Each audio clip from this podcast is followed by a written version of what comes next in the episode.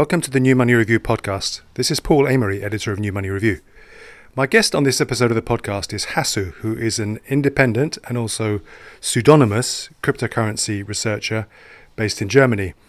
Hasu has been writing about Bitcoin and other cryptocurrencies for some years, and I've always found his comments and research very interesting. He focuses not on short term price speculation, of which there is obviously a lot in cryptocurrency, but on the longer term aspects of the networks like Bitcoin and Ethereum, how the incentives in those systems work, and how viable those systems are over the long term. Hasu, welcome to the New Money Review podcast. Could you start by telling listeners a little bit about yourself and your background? Sure, Paul. Hi, thanks for having me. So um, I'm Hasu. I'm primarily a writer and researcher in the crypto space today. And for the last hmm, nine to 10 months, I've run Deribit's research desk, derivatives and uh, derivatives and options exchange. And I publish my research for them nowadays. Um, before crypto, I played online poker professionally for around 10 years. Okay. So interesting uh, move from uh, poker to crypto cryptocurrency. What what's uh, you know what stimulated your interest in uh, in this new uh, technology? Mm, so online poker died, you could say, a slow and natural death, um, which is pretty normal for any game that is played for real money. Um, and I was looking, I was looking for a new challenge to sink my time into, and didn't take me that long to discover Bitcoin. I I had been using it um, sometimes when I was still playing poker to send money to people around the world, but um, at the time I was just mostly following their instructions, like the instructions of people who wanted me to to pay them in Bitcoin instead of paying them on, say, PokerStars or Bankwire. And I didn't really question what money is or what qualities a good money should have. So looking into Bitcoin as an investment didn't really cross my mind until I guess 2018. Okay, I mean, you managed to do that and send Bitcoin around the world without losing any, uh, because most people had some pretty tough experiences, especially in the early days of Bitcoin. Uh, you know, managing transfers and storage and all these quite complex things. Yeah, that's true. But I only used exchanges, so I didn't okay. download the Bitcoin client. Um, yeah, in that sense, I wasn't really like using Bitcoin, right? I was using a trusted intermediary. Okay. So it's now 11 and a half years, more or less, since Bitcoin was launched, uh, or maybe I should say Bitcoin launched the cryptocurrency experiment. Mm-hmm. Um, what, in, in, in, broad terms, have we learned since then? That's an incredibly extensive question. um, I guess to keep things simple, we we learned that um, the Bitcoin's architecture that Satoshi pioneered um, is sound and it works. So he got the this initial incentive design right, which, in my opinion, that was far from a given at the time. And um, I guess also Bitcoin didn't really get any attention initially, right? Except from a very small um, number of people who who looked into it, who believed in it. So it, I think the main thing that it achieved is it it expanded this Overton window for for money, you know, for for money for financial services. Um, nowadays, it's much easier or it was impossible to com- compete with state money um, for the longest time. And now you could say there there is a competitor. Whether it will work out or not i think that's that's a totally different story. But um, at least there is competition now. And i find that to be pretty interesting. Yeah, I mean, is it possible to to? I mean, no, we're still you know part of the experiment, but is it possible to put things in a broader historical context and say, you know, how important an invention Bitcoin and cryptocurrencies have been. Uh, I, have read that you're interested in game theory. I mean, perhaps from the theory perspective of game theory or from history, the perspective of monetary history, mm-hmm. anthropology. You know, how do you see things in a in a broader context? Mm, I think realistically, it's too early to tell. So so far, very few people are using Bitcoin and other cryptocurrencies to store wealth and actually transact. Um, so the number of users is probably in the small dozens of millions, which in the grand scheme of things is pretty low.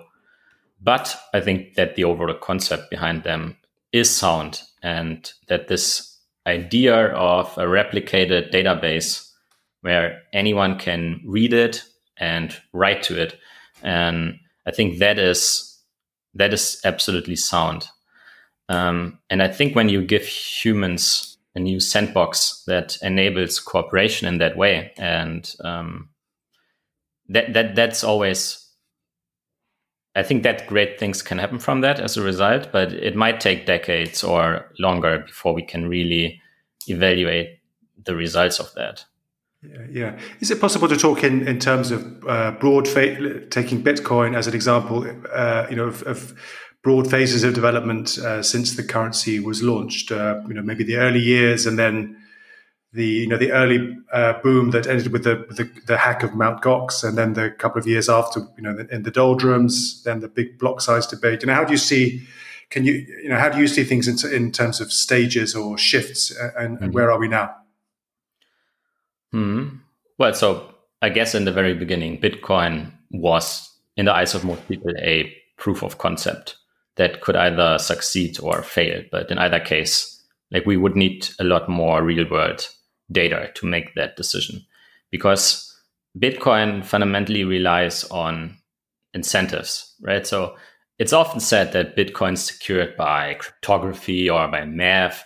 And that's, I mean, that, that's all partially true, but none of this, like none of the cryptography used or how it's used in Bitcoin is a new invention. That stuff has existed for decades before Bitcoin. So the only real invention in Bitcoin was to basically the concept of proof of work mining um, is, how this database is, is secured and, and who can write to it and associating a real world cost to updating the database. So, um, so that's uh, that is that is for sure, in my opinion, the big breakthrough. And as all like as all things with incentives, you know, you, you never know. You can only guess how humans in the actual world will behave because you know humans and uh, how they react to incentives is actually pretty messy. So yeah. um, that's why, in my view, it was far from obvious that bitcoins like the, the, the, the this incentive scheme uh, that satoshi invented that this would actually work out yeah, and there are still many people, Hasu, who say that it won't work in the long term. Mm-hmm. Um, you know, there are there there are plenty of people out there who say that, you know, once the block reward disappears and the network has to survive on the basis of transaction fees alone, um, then people say some people say it won't, you know, it won't survive.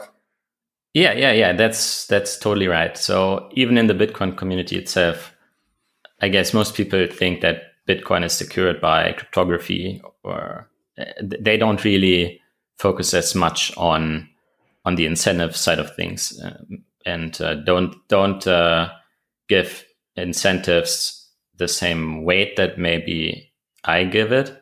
So they don't really see this as as maybe a threat to Bitcoin but um, I think there there's a growing number of people who also um, look at the the changing incentives in Bitcoin due to this declining block subsidy and um, and see it as as a growing uh, concern for the future for sure. So where do you stand on that question? Where you know do you do you think it is a big concern that uh, you know that the block size eventually will diminish to near to zero, and uh, and you know the and people will have the network will have to survive on the basis of people paying each other in Bitcoin and paying a transaction fee to the miners to keep the network going. Yeah, well, so I mean, whether it, it, it is secure or not in practice, I think that will mainly depend on.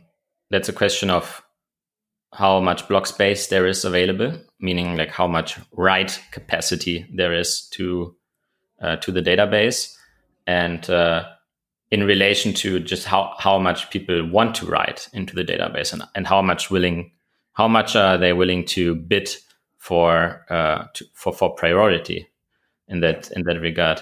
And whether fees will be high enough or not i think that is very hard to answer. But just from a systems design perspective i think we can say that there is a chance that um, it might not work out just because like that there is no feedback loop there that it could ensure that the transaction fees are definitely high enough. So and just empirically speaking they haven't been um, except for maybe one year which was 2017 but then also i mean there's there's so much debate over how um, how much money is even necessary like how much the bitcoin network as a whole even should spend uh, for mining in order to secure the network. So I would say it's it's re- it's an open question at this point. Um, but at the same time, so I think Bitcoin has like another good 10 years to go before this realistically can become a problem.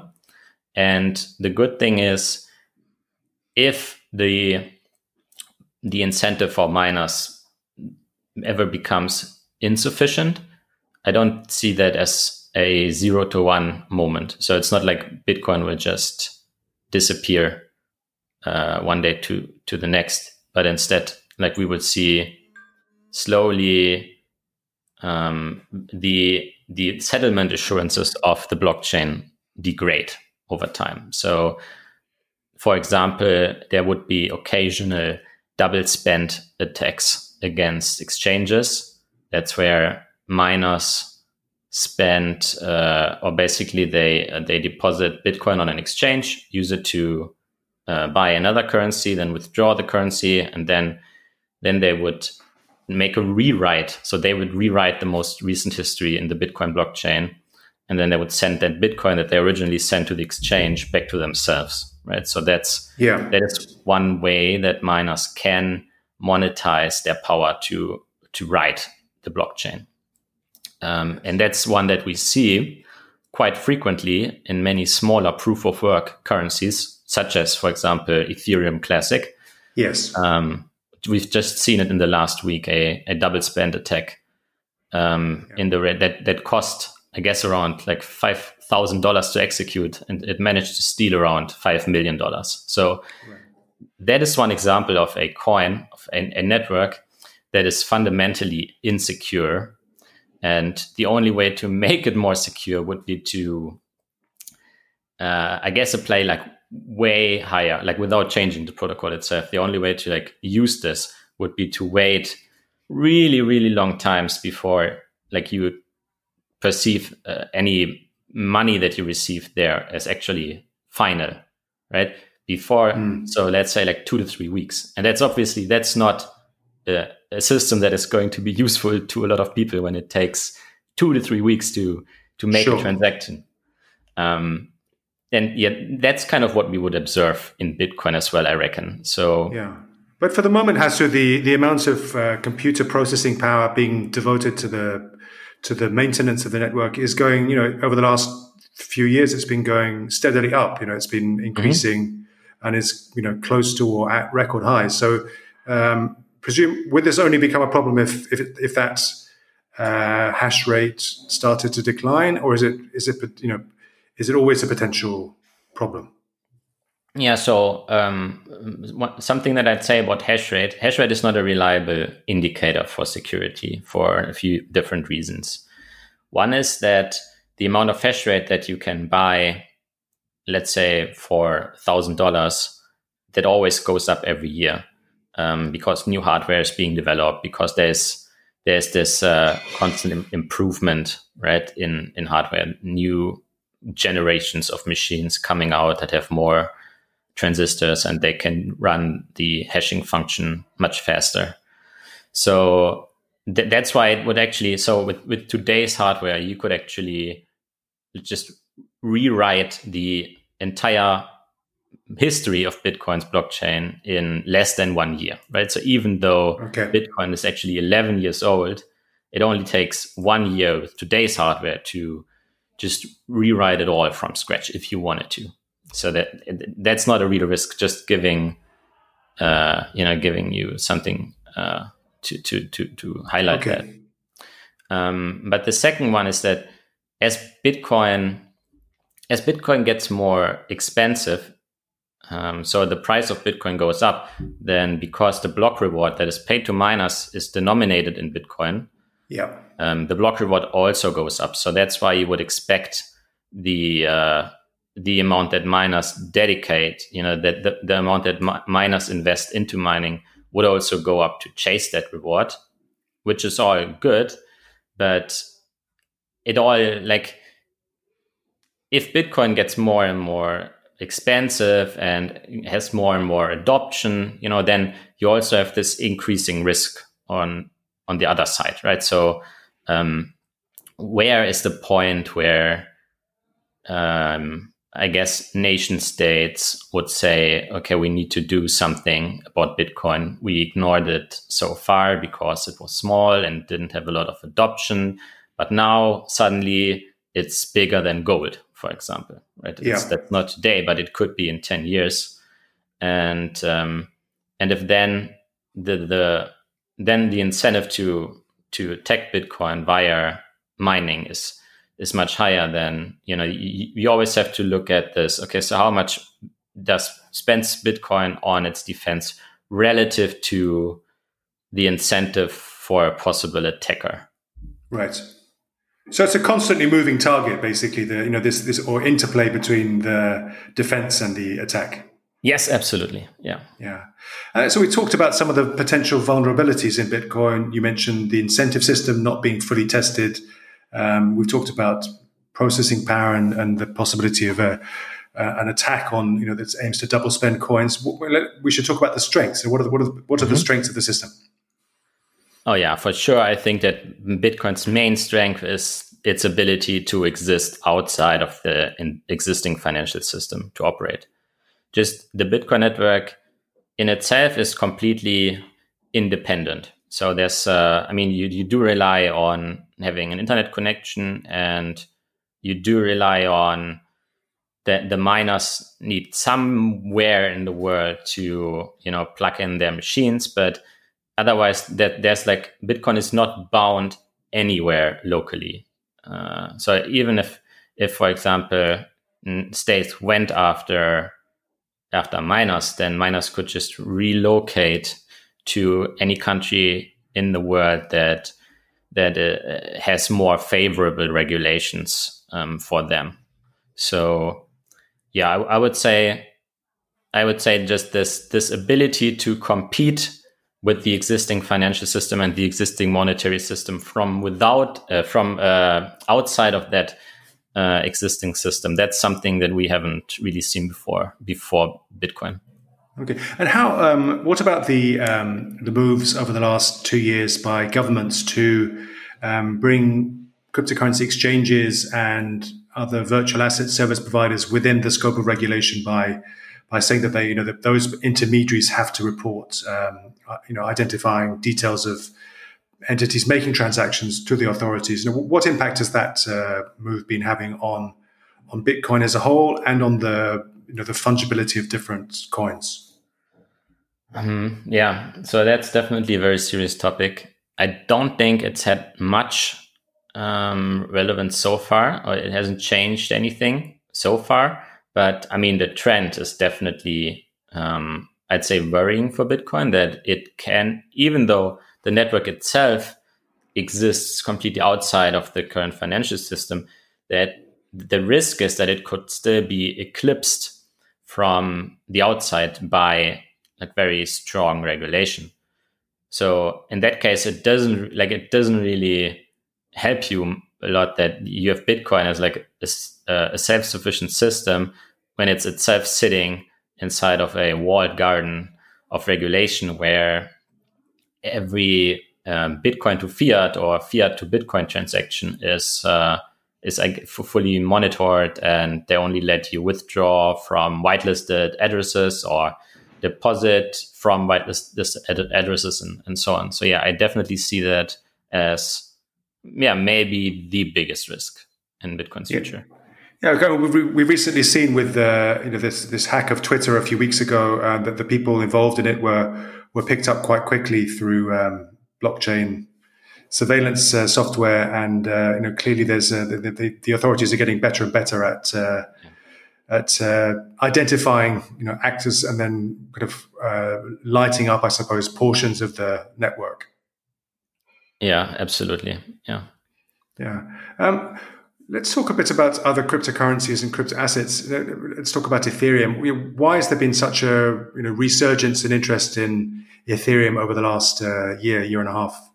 Mm-hmm. Mm, I think the market, especially in crypto, which is very retail driven, is is known to have strong reflexivity in the sense that it overcorrects in both in both ways.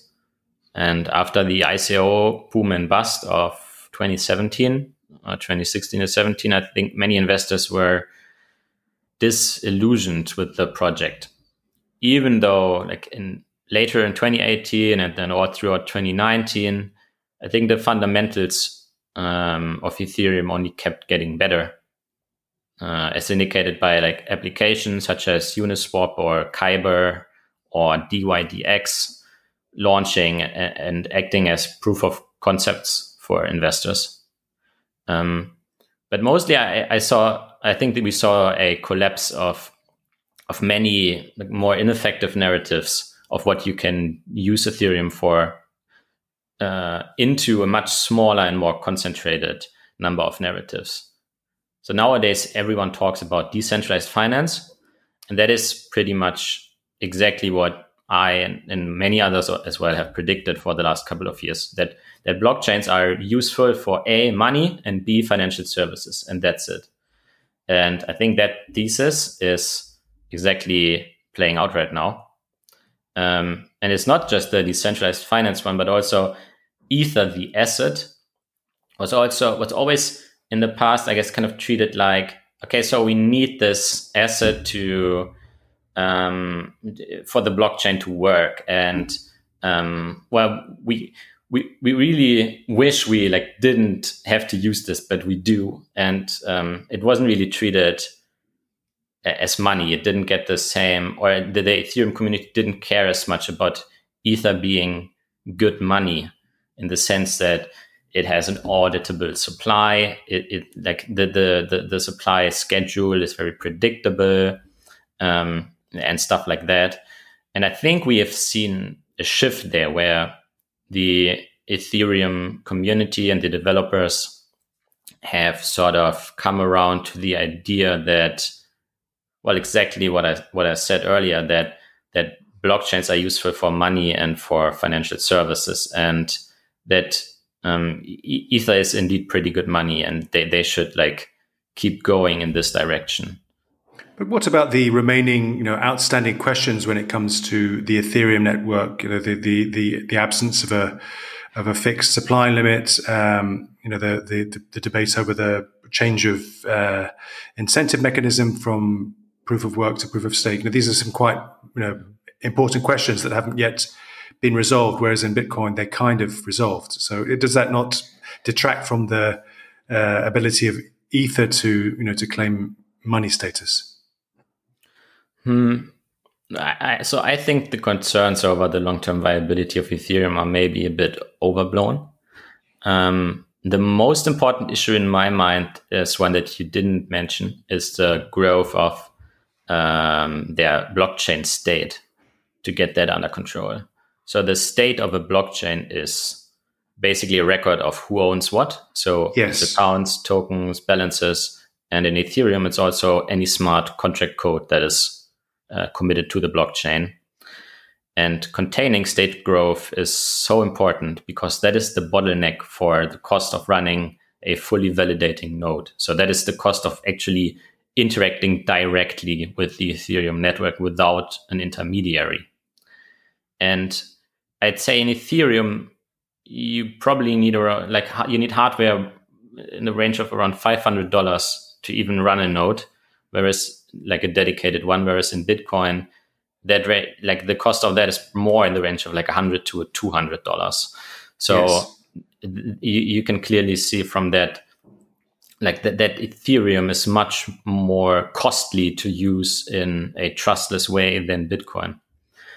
and that has created some pretty bad habits uh, among Ethereum users who mostly connect to the blockchain via trusted intermediaries today, such as the uh, the web wallet MetaMask. Um, the second issue that I'd maybe pick out is the the incentives that that you talked about, and so we, we already talked about the uncertainty around Bitcoin's uh, post block subsidy period.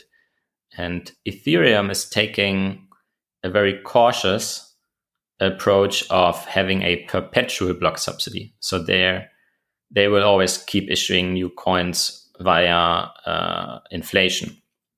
So the system, so the, the, the upside of this is that the system will never rely on transaction fees to be secure and if you combine that with burning the transaction fees, so we won't get into that now, but there's there's a proposal that that will most likely be implemented within like the next six, 12 months that would revamp how users in Ethereum uh, interact with the, the market for block space. So if you then imagine that like the transaction fees that users no longer that users pay no longer go to miners, but they instead get burned, then you have on the one side this inflationary tax on the holders yeah. that goes to miners, but then you also have this deflationary uh, pressure from like burning the transaction fees that actually rewards the same holders. So what what I'm getting at is you don't necessarily have more supply inflation in Ethereum just because it has per, um, perpetual issuance, but it it ultimately depends on how many transaction fees are being burned. So I, I, see that. Um, I mean, I know that many people don't like this uncertainty of okay, so how high will the monetary inflation rate in Ether be, But from a like from a security perspective, I think the upside is that this design is much more stable uh, because it it can always guarantee that miners will make at least uh, that amount of money, which in Bitcoin you really can't. So I think this always comes with like pros and cons, and I'm glad that we get to see both uh, both Bitcoins uh, no subsidy and Ethereum's perpetual subsidy play out uh, side to side. What about the um, the explosion of interest in automated lending protocols? You know, the, the, the, I can see from my email inbox, you know, the, the range and uh, variety of, um, you know, different you know, decentralized finance uh, experiments is increasing very rapidly. There are p- ways for people to lend and borrow now using these automated protocols. Mm-hmm. Uh, we've had some we've had some accidents along the way, such as the, the, the temporary insolvency of MakerDAO in in March this year when cryptocurrency um, prices collapsed. But that seems mm-hmm. to have uh, mended itself since then. what do you make of this uh, gigantic experiment that's going on? Well, so what happened in Maker um, earlier this year was so you mentioned that the protocol became temporarily insolvent. So, well, insolvent means that um, so all DAI in circulation is backed by, is backed by collateral that sits in these uh, collateralized debt positions or CDPs, right? Um, so what what uh, what insolvent in this context means is not that like um, Maker was like completely broke, that but that they only had like collateral worth like um, I, I think it was even still above 100%, but like below the safe collateral limit or whatever. But yeah, um, so the, the way that this happened is so usually when um, CDPs become under collateralized, then they go into uh, auto liquidation mode. And then basically people on, um, like anyone can buy this, uh, this CDP as a discount and then, uh, um, mm, basically sell sell the collateral on the market um, for DAI or maker uh, and then repay that to the system. And then you know the the outstanding uh, uh, liabilities of maker which is the DAI they then get burned. So then you have this change on both sides of the balance sheet right? So yeah. you you lose the asset which is the collateral but also the uh, the liability which is the DAI that's how the the system recapitalizes uh, itself. Um, but or it makes sure that it doesn't go into insolvency. Um, and uh, the, the reason that this didn't work was there was actually um, a bug or I, I, don't know how exactly it shaped out, but you know this auto liquidation process didn't work for um, let's say the scope of like half an hour. So some CDPs could actually the collateral in some of these CDPs could be bought for for zero DAI You know, yes. instead of being yes. being able to to be bought for its uh, fair market value, um, which was much higher um, at the time. So, uh, and that's how the system went uh, temporarily under collateralized. Um, and the way that they resolved this is that's where the uh, MKR holders come in. So that is the second token of um, the maker system. Uh, the MKR holders are, um, you could say, they are basically the governors or the or the the equity class of of the system. So they earn uh, some of the cash flows or like all of the cash flows of the maker system. Um, but in in turn, they also, if the system becomes under collateralized, then they are the ones who are being diluted as Maker issues new shares of MKR and sells them on the market for DAI. And that way, they also again remove uh, uh, liabilities from their balance sheet. So that's just about the, this this part. But I think one thing that the the Maker and DAI experiment in general has taught us so far in this crypto space is I think Maker has been absolutely brilliant in teaching us, like everyone in this space, a lot about money. Because especially in the Bitcoin community, people tend to argue that fiat money is created from thin air, right? But when you when you actually replicate the existing banking system with a project like Maker, then you realize that commercial bank money is in fact always collateralized, right? Um, because what, what banks do is merely to transform um, an illiquid asset, such as the the uh, the your ability to repay in the future into into uh, a liquid one, such as bank deposits. And I think I think that just seeing how Maker works uh, is just such a microcosm of how the real banking system works. And I think a lot of people were able to take a lot away from that experiment. But so we've been relearning the lessons of banking in a, in a sense. Yeah, absolutely. Yeah. But is uh, you know is that not against the kind of the ethos of cryptocurrency, which you know in, in at least in its initial days, you know people wanted to say that they were doing something completely different from the traditional financial system, and yet it seemed mm-hmm. that in this particular case, you know there had to be some human intervention, there had to be a lender of last resort uh, in extreme market circumstances? Mm, I mean, um, so there there are reasons to prefer like quote unquote hard money, right, over over this kind the kind of money that is created by a system like Maker. But I just think it's uh, like if if you prefer hard money over this kind of debt money, then do it for the right reasons, right? So actually understand uh, the pros and cons of each system. Um, with like without going like too ideological. And I think that's that's why Maker uh, is is really helping this space or like projects similar to that. Right. But it guess, looks as though it looks as though that some of these decentralized lending protocols are going to need some some form of lender of last resort. Mm, okay, okay. Can, can you expand on that? Well, it's you know in this in this particular case, um, you know, we, markets go through periods of, uh, of volatility uh, when liquidity can vanish completely. And even if you set the collateral level in systems like Maker at a what might seem a conservative level, um, you know, they can that, that can that, that can fail in extreme circumstances, and then some form of intervention is needed to reset things. Yeah, but the form that the form of intervention that Maker used, I think that uh, that is not comparable to a lender of last resort, right? Because there, you actually had a complete alignment of incentives there compared to a lender of last resort, which I, I, would say many in this space would say creates like moral hazard and rewards banks uh, to grow so large that they are too big to fail. Yeah.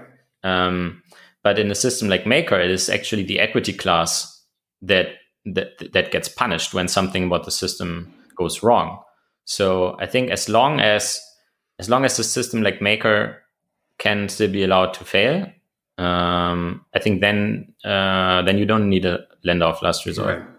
Right. And maybe a different answer if this uh, space grows to a thousand times its current size and the, and the, the, the sums involved become you know significant on a economy wide scale. Yeah, yeah, for sure. And I mean, Maker is um, is going into that direction, right? So um, they want to. They are currently loosening their collateral policy significantly.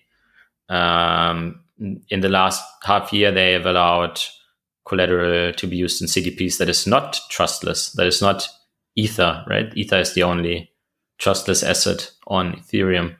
Mm. Um, but now they support actually these fiat backed stablecoins that could be frozen by a central operator yeah. or something like WBTC, which is a wrapped, uh, like a form of wrapped Bitcoin on Ethereum.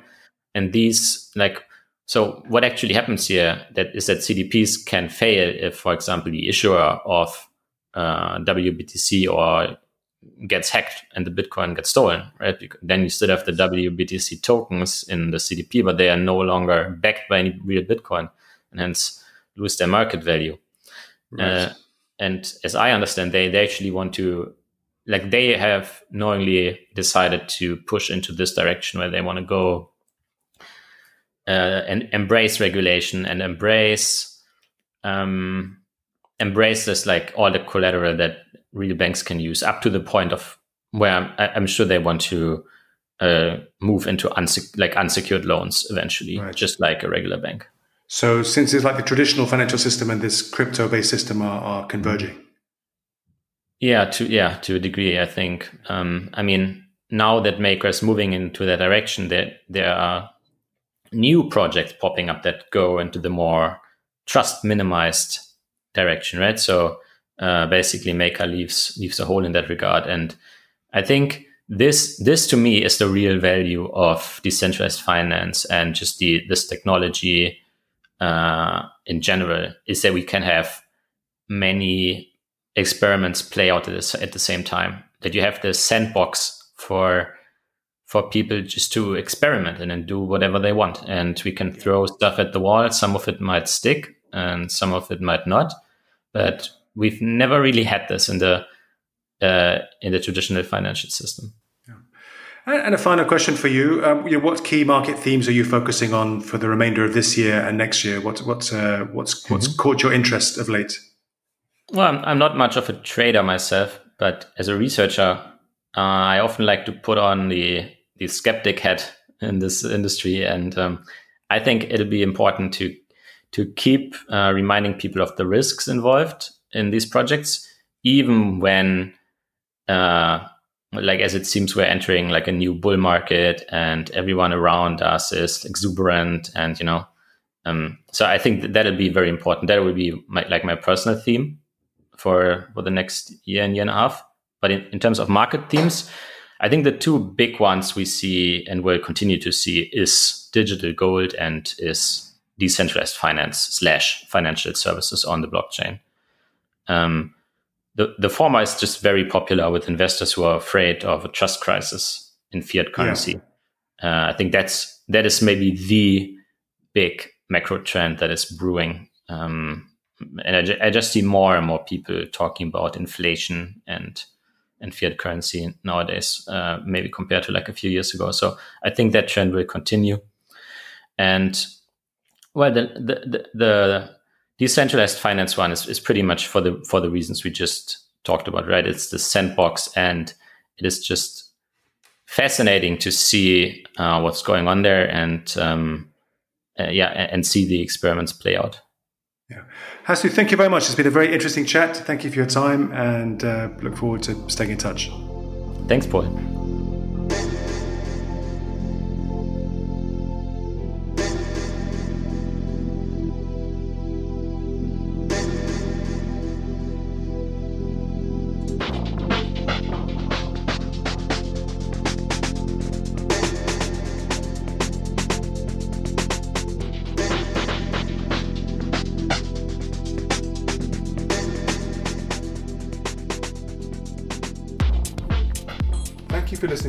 Money Review podcast, The Future of Money in 30 Minutes.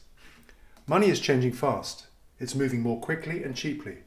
It's becoming more intelligent and more transparent. At the same time, it's becoming more complex and for many of us more annoying. If you'd like to support New Money Review, you can do so in two ways. On the right hand side of our homepage, newmoneyreview.com, you can find a link to our Patreon account, P A T R E O N forward slash New Money Review. There you can make a regular payment to support us. Or if you'd like to make a donation in cryptocurrency, you can find our Bitcoin and Ethereum addresses also on the right hand side of our homepage. Thank you.